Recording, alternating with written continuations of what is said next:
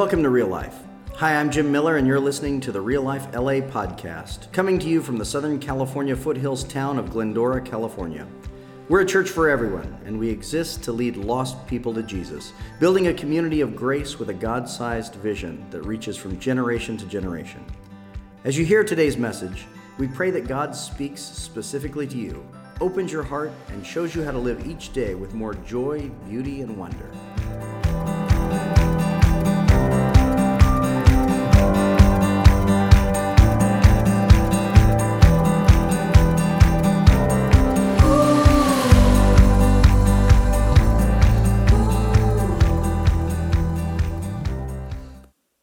Well, hello, Real Life Church. This is Pastor Jim speaking to you from back on the uh, home territory, uh, back in the church again, where hopefully before too long, all of us will gather again for Reunion Sunday. Uh, in the meantime, I hope you've looked at the, the process of relaunching that we've posted online that'll go from worshiping in our homes to worshiping with small groups of friends in our homes to one day gathering in here together again. But uh, I wanted to uh, share with you today uh, a message of hope and promise based on the scriptures. Uh, I want to look at uh, what Jesus says about what's going on in our, in our, lives when everything seems like it's in chaos and out of control. But before we get into that, I've got a, a, couple of, of shout outs I wanted to share with you. First of all, thanks to all of you who did the uh, virtual blessing challenge again this week to Wayne and Sherry and Jennifer and Doris, who went to grocery stores and bought uh, gift cards for the clerks and the people bagging groceries to say thank you and God bless you. Thanks for all of you who keep doing that. And if you haven't seen the stories from those, you can go to our blog at reallife.la slash blog and check out the many, many stories we've posted there. It's just kind of beautiful to see what you all have done to care for people who are working during this hard season. So, uh, so kudos to all of you. Also, want to uh, give a, a, a, word of hello, a word of greeting to a couple different families. First of all, to the Maury family, Josiah and Sarah. God bless you guys. They are they are moving to another part of the country, and we love you and we'll miss you, but we'll stay in contact because in this new online world, we're a lot closer together than we used to be. Uh, we look forward to watching Levi James grow up, and uh, bless you guys on your way. Uh, and also, I noticed uh, as, as I've looked at who's connecting with us uh, and checking in on us week by week, there's a, a, family who we haven't seen in a while, but they're still part of the real life family. Uh, Skyla and Benji are off in the Netherlands, I believe, and they check in every now and then. I think they're, they're nine hours apart from us, so I have no idea. We may be asleep when they're checking in with us, I don't know. But I uh, want to say hi to you guys because I know you're dropping in now and then, and just uh, wanted to know we noticed. We noticed. Okay, well, let's take a minute and uh, I want to pray before we get into, uh, get into our study of the scriptures today. If you got your Bible in front of you, you can open to Luke chapter 13. Uh, go ahead and turn off all the rest of the noise. Don't scroll through Facebook and Instagram as we worship together. God's word is more important, so let's hone in on that. Hone in on this. But you can open to Luke chapter 13 in your Bible. That's what we're going to study today. Uh, and I want to I want to share uh, a word of prayer with you uh, before we get into this study. Uh, got uh, promises from the scriptures today and a, great story of, of healing that I witnessed this last week. Uh, but let's, uh, let's draw our hearts into God's presence. Let's pray. Father, I thank you that you love us and that even when the world is topsy turvy, when the world is in chaos, that you are still God on the throne, that everything is still in your hands and in your control. And I ask that in this season you would bless us where we are and teach us to grow in faith and to develop our souls even when we don't have our, our typical structures to rely on. For those of us who are in uh, professional trouble or in financial risk, God, I ask you, pour out blessings on us, that you take care of us, that you show us that you're watching over us like a good father. May we depend on you in every way in this season. And may the words of my mouth and the meditations of all of our hearts be pleasing in your sight. Lord, our strength and our Redeemer. All right. So, something that is true about children is that children at a young age start to learn cause and effect. And good and healthy parents work hard to teach cause and effect to their kids. A good and healthy parent rewards good behavior and punishes bad behavior so that kids learn cause and effect, so that they, they have a healthy lifestyle later on in life. I remember when I was a kid playing out in my front yard, my parents told me that I could not go out and play in the street and that if I did, I would have to go to my room. And I thought to myself, people don't pass laws against things that are not interesting. if there's a law against it, there must be something really fascinating going on out in the street there. I wonder what that's all about. If it was just boring, there wouldn't be any rules surrounding it. Later that afternoon, when I was in my room, because of the tyrannical government that we called a family, because the prison that I called the home that I lived in, locked away in my room, quarantined, I began to realize that there's a cause and effect relationship between things, that causes have effects. Because of the tyrants that I called parents, uh, I, I realized that if you do certain things, certain consequences result. And if you do good things, good consequences result. And if you do bad things, bad consequences result. And as a consequence of all that, I went to Berkeley so I could stage my protests to uh, get back at the man uh, because of those dictators who raised me. Uh, I, you know, the weirdest thing was their parents, my, my grandparents, my, my parents' parents, which is what a grandparent is by definition, they gave me cookies no matter what I did. I mean, how's a kid supposed to figure that system out? I don't know how those four raised those two.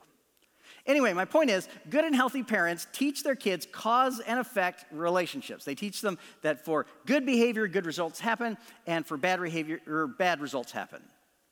Now, as we grow up into adulthood, we start to make assumptions based on what we learned as children. And we look to God, whom we think of as the unseen orchestrator of the universe, the one who is the architect of the mechanisms that control the things that we can't control. And, and when things happen in our universe, we tend to look to God and say, Now, why did you, why did you do that? Or why did you allow that? If something bad happens, we say, God, what on earth, what on earth did I do to deserve that? Where is God when it hurts?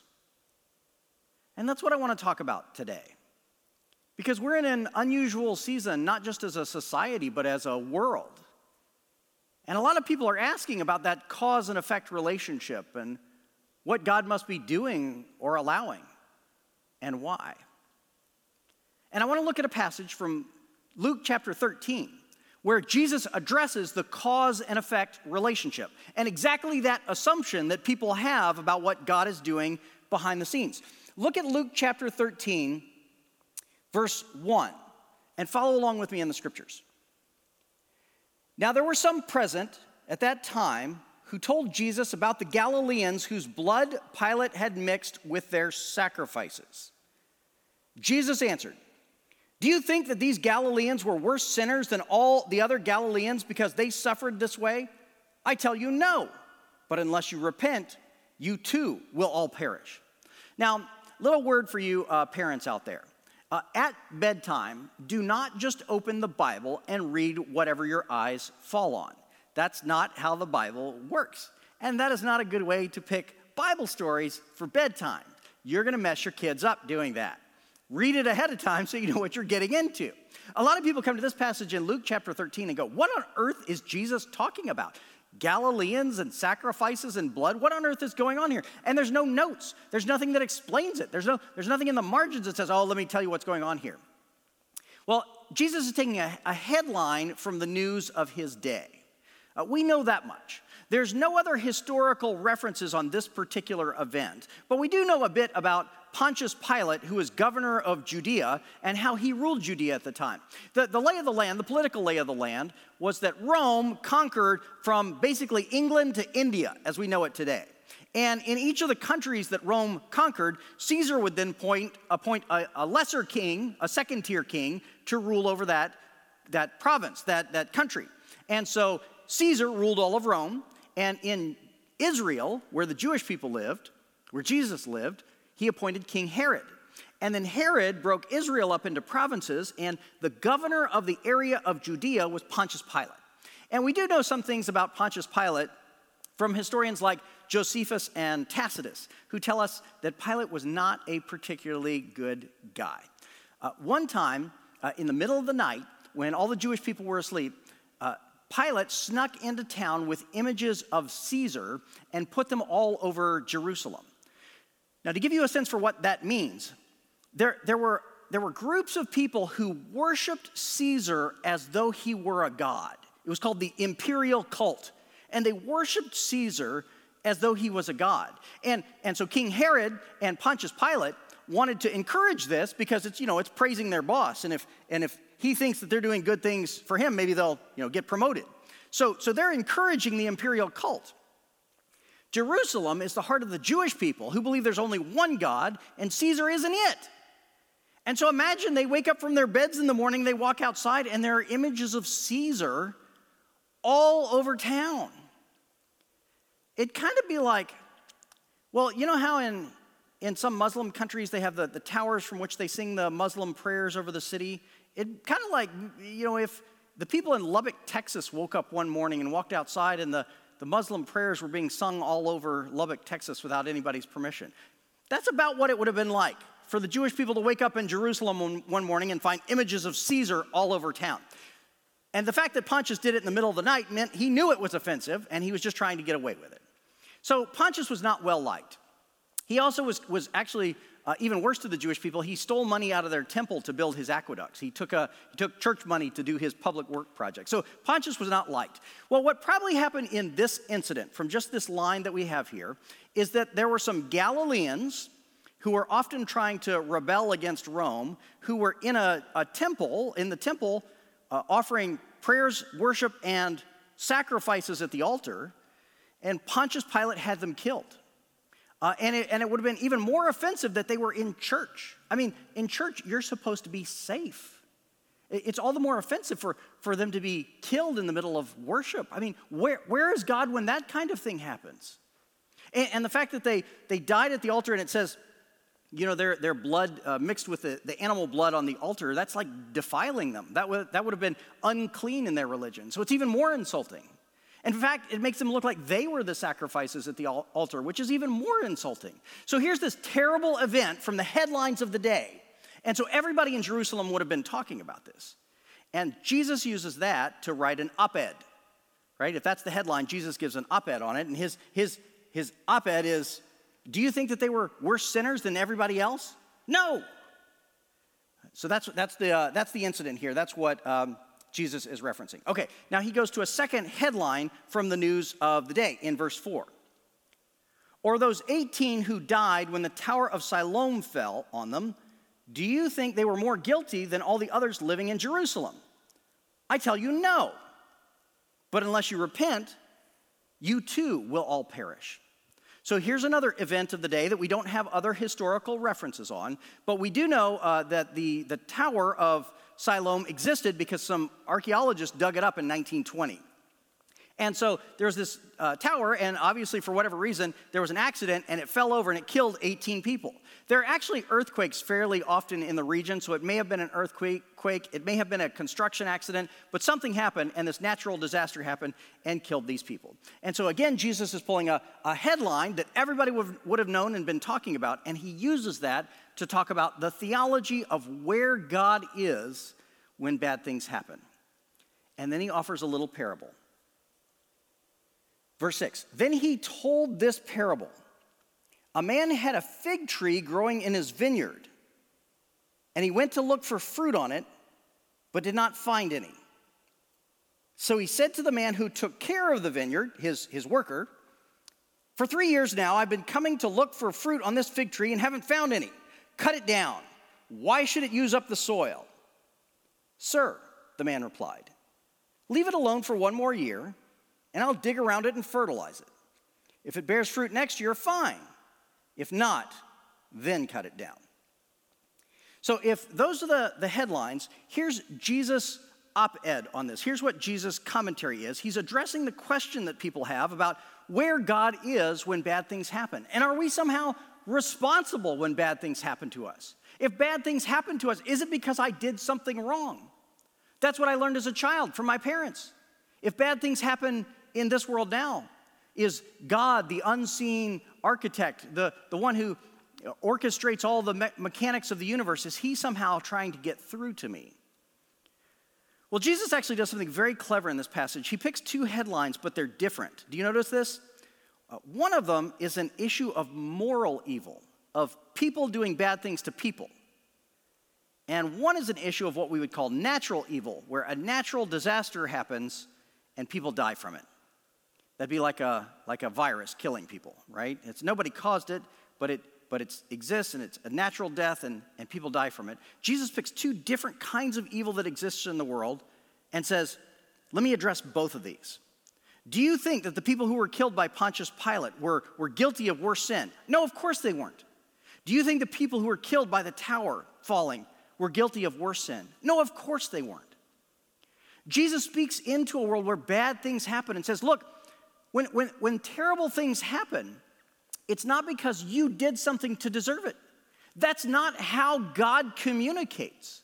God doesn't use the events of the world to, to zap you if you've, because you've done something wrong. That's not how God works. Jesus speaks into that suspicion that a lot of us carry around with us, that, that inclination we have because we learned it as children. If I'm good, I get rewarded. If I'm bad, I get punished. And we're, we're working that backwards. We're saying something bad's happening. May I, maybe I'm getting punished. What did I do wrong? And Jesus says, that's not what's going on. That's not good theology. Jesus wants us to understand that in the brokenness of this world, that's not who God is. So Jesus says, uh, pay attention. First of all, it's not their fault. When bad things happen, it's, it's not their fault. If, if someone else hurts you, that's, that's their fault, not yours. If, if natural disasters happen, that's not somebody getting, getting through to you. That's the state of a broken world. And secondly, Jesus says, but repent or you too will perish. And when, when those words are used in the scriptures, they're not referring to uh, natural human death, they're referring to eternal judgment. Jesus saying, but you better turn your life around because the day's gonna happen where you end up standing in front of God. And you have to give an account on that day for why you've lived the way you have. Are you ready for that day? If suddenly your life were demanded of you today, would you be ready for that? And, and that's a question that ought to lay on all of our hearts. If bad things do happen, if, if disasters do happen, are we ready to stand in front of God? And if you're not, you better get to know Jesus. He says, Look, the farmer's going to decide that one day that, that tree had be, better be bearing good fruit. And our lives had better show signs of turning away from brokenness and sin and embracing Jesus and following after him. Are we ready for that day? Today's the day to get ready. Don't let another day go by. Um, I can't wait for the time where we get to gather together again as a church and celebrate baptism. Uh, it's coming. If you'd like to do baptisms at the beach, let me know. There are beaches that are open. We can go do baptisms at the beach. Uh, pretty soon, we can do baptisms in the church baptismal or in swimming pools at your houses. But if you're ready to celebrate baptism, baptism is that beautiful sign that somebody has turned around. Somebody has said, I want to wash away my old life and, and live for a new thing. I don't want to keep chasing after selfishness. I want to chase after Jesus. And if, you, if you've lived with Jesus just kind of on the back burner of your life as an afterthought, that's not good enough. There are no lukewarm Christians in heaven. Get right with God because you never know when the day will come where you stand in front of Him and have to give an account for how you lived and who you are. But Jesus says that that's cause and effect. That's the one that matters. If we live for Jesus, we stand with Jesus in the end. That's cause and effect. If terrible things happen in this world, it's not because God is trying to get at us. So, this is the biblical picture of the brokenness of the world. This is the big biblical picture of cause and effect. And we all ought to have this deeply in our hearts so that we're not worried by things we don't have to worry about. The Bible teaches that the world is broken, and it's been broken from the beginning. Uh, maybe because that, that first couple were told, don't eat the, the forbidden fruit in the Garden of Eden. And they said, people don't pass laws against things that aren't interesting. There must be something awfully fun about that fruit if that's the one we're not allowed to have. And, and if not just them, then throughout history, all of us know we've pushed God away.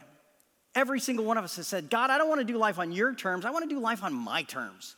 I want to have it my way. I don't need your tyranny. I want to go stage my protest and live life on my own. And the Bible says God's worst punishment for us, God's hardest punishment for us, is not zapping us with a lightning bolt.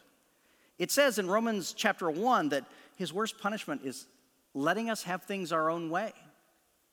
That the worst thing God could do for us is to say, fine, if you want to live life without me, see how that goes.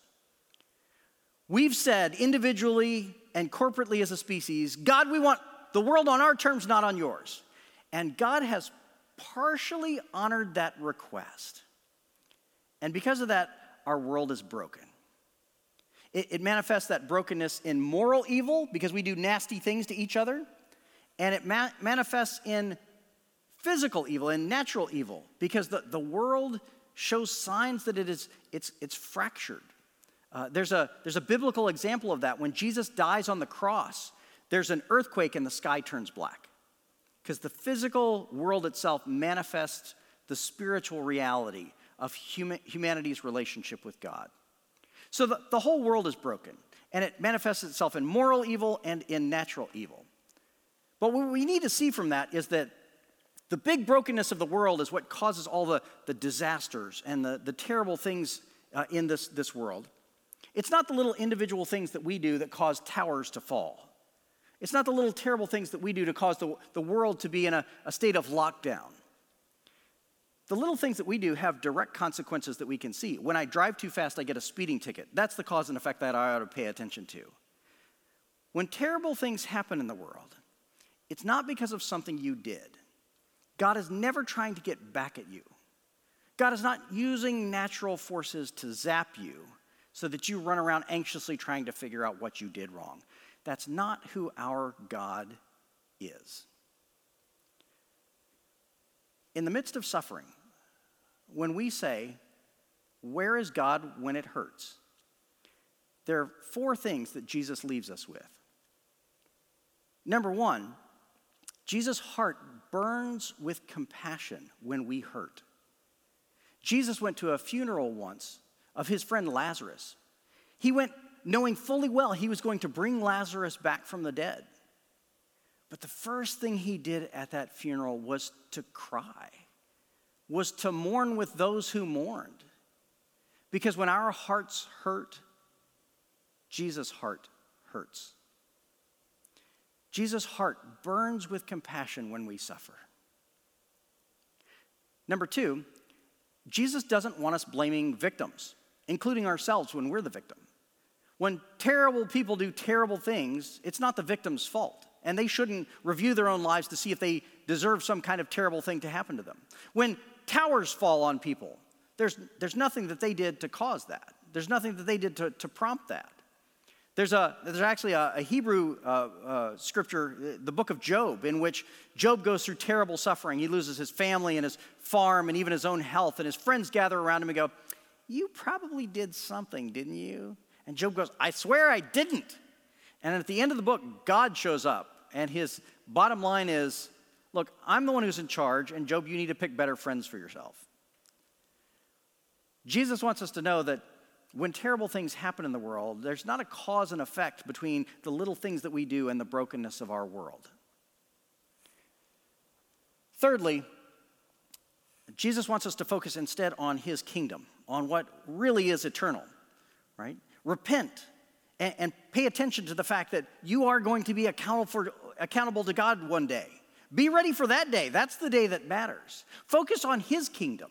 That's what counts more than the, the temporal rises and falls in our world. And fourthly and finally, Jesus wants to empower us to share His love and His kingdom on the earth. Jesus wants to empower us to bring love and healing and grace to a world in need. Jesus wants to be involved in our lives as we alleviate the terrible suffering that goes on in this world.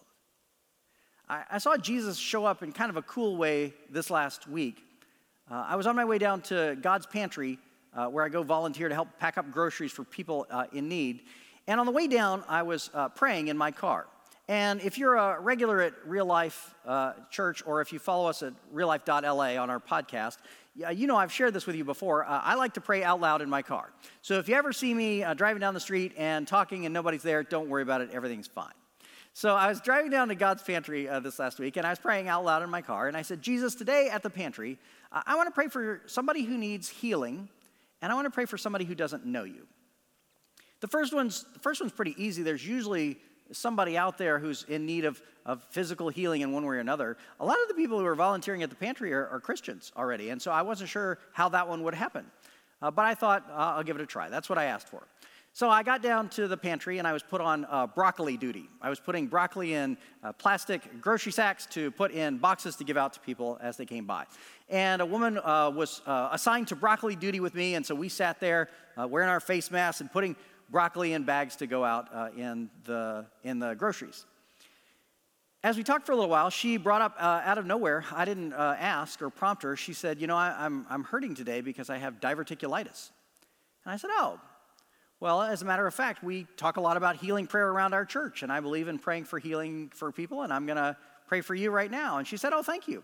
And so I told her a little bit about how healing prayer worked and how Jesus had healed people and how he sent his disciples out to heal people and how he taught his disciples to teach other disciples to heal people. And that's what we're doing. And so I prayed for her diverticulitis to go away. And then I said, Now, usually what we do after this is we test to see if the pain is still there or if it's gone. And she kind of moved around a little bit and she goes, I, I don't feel anything. She said, When you were praying for me, I started shivering, but I don't, I don't feel any pain now. And then she turned around and she picked up a crate of broccoli, which is not lightweight. And she goes, I couldn't do that without pain an hour ago. And she started to cry. She held her hands up over her heads and she goes, I can stand up straight. I couldn't stand up straight a few minutes ago. Uh, and, and there it was. And uh, I love it when Jesus shows up in that way.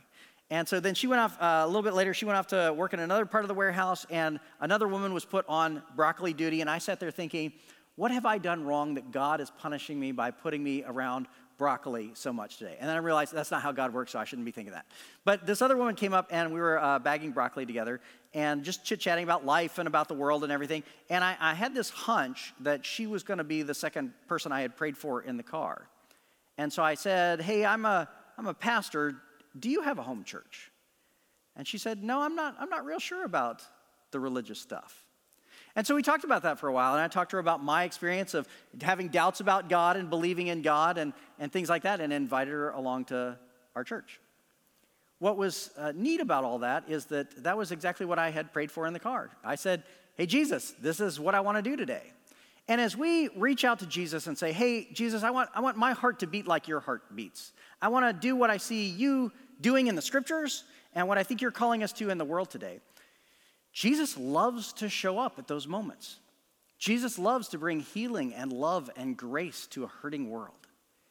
And so, on those days where we hurt, on those days where we're haggard because the world is locked down and life doesn't feel like it's ever going to get back to normal, Jesus knows exactly what we're going through. His heart burns with compassion when our hearts hurt. And that's what I want you to take away today. Know that if today is not a good day for you, Jesus loves you. He knows every single thing that's going on in your life right now. He's not ignoring you, He is not avoiding you, He's not bringing suffering into your life to hurt you. That's not who He is. Reach out in prayer today. Ask Jesus to heal the broken places.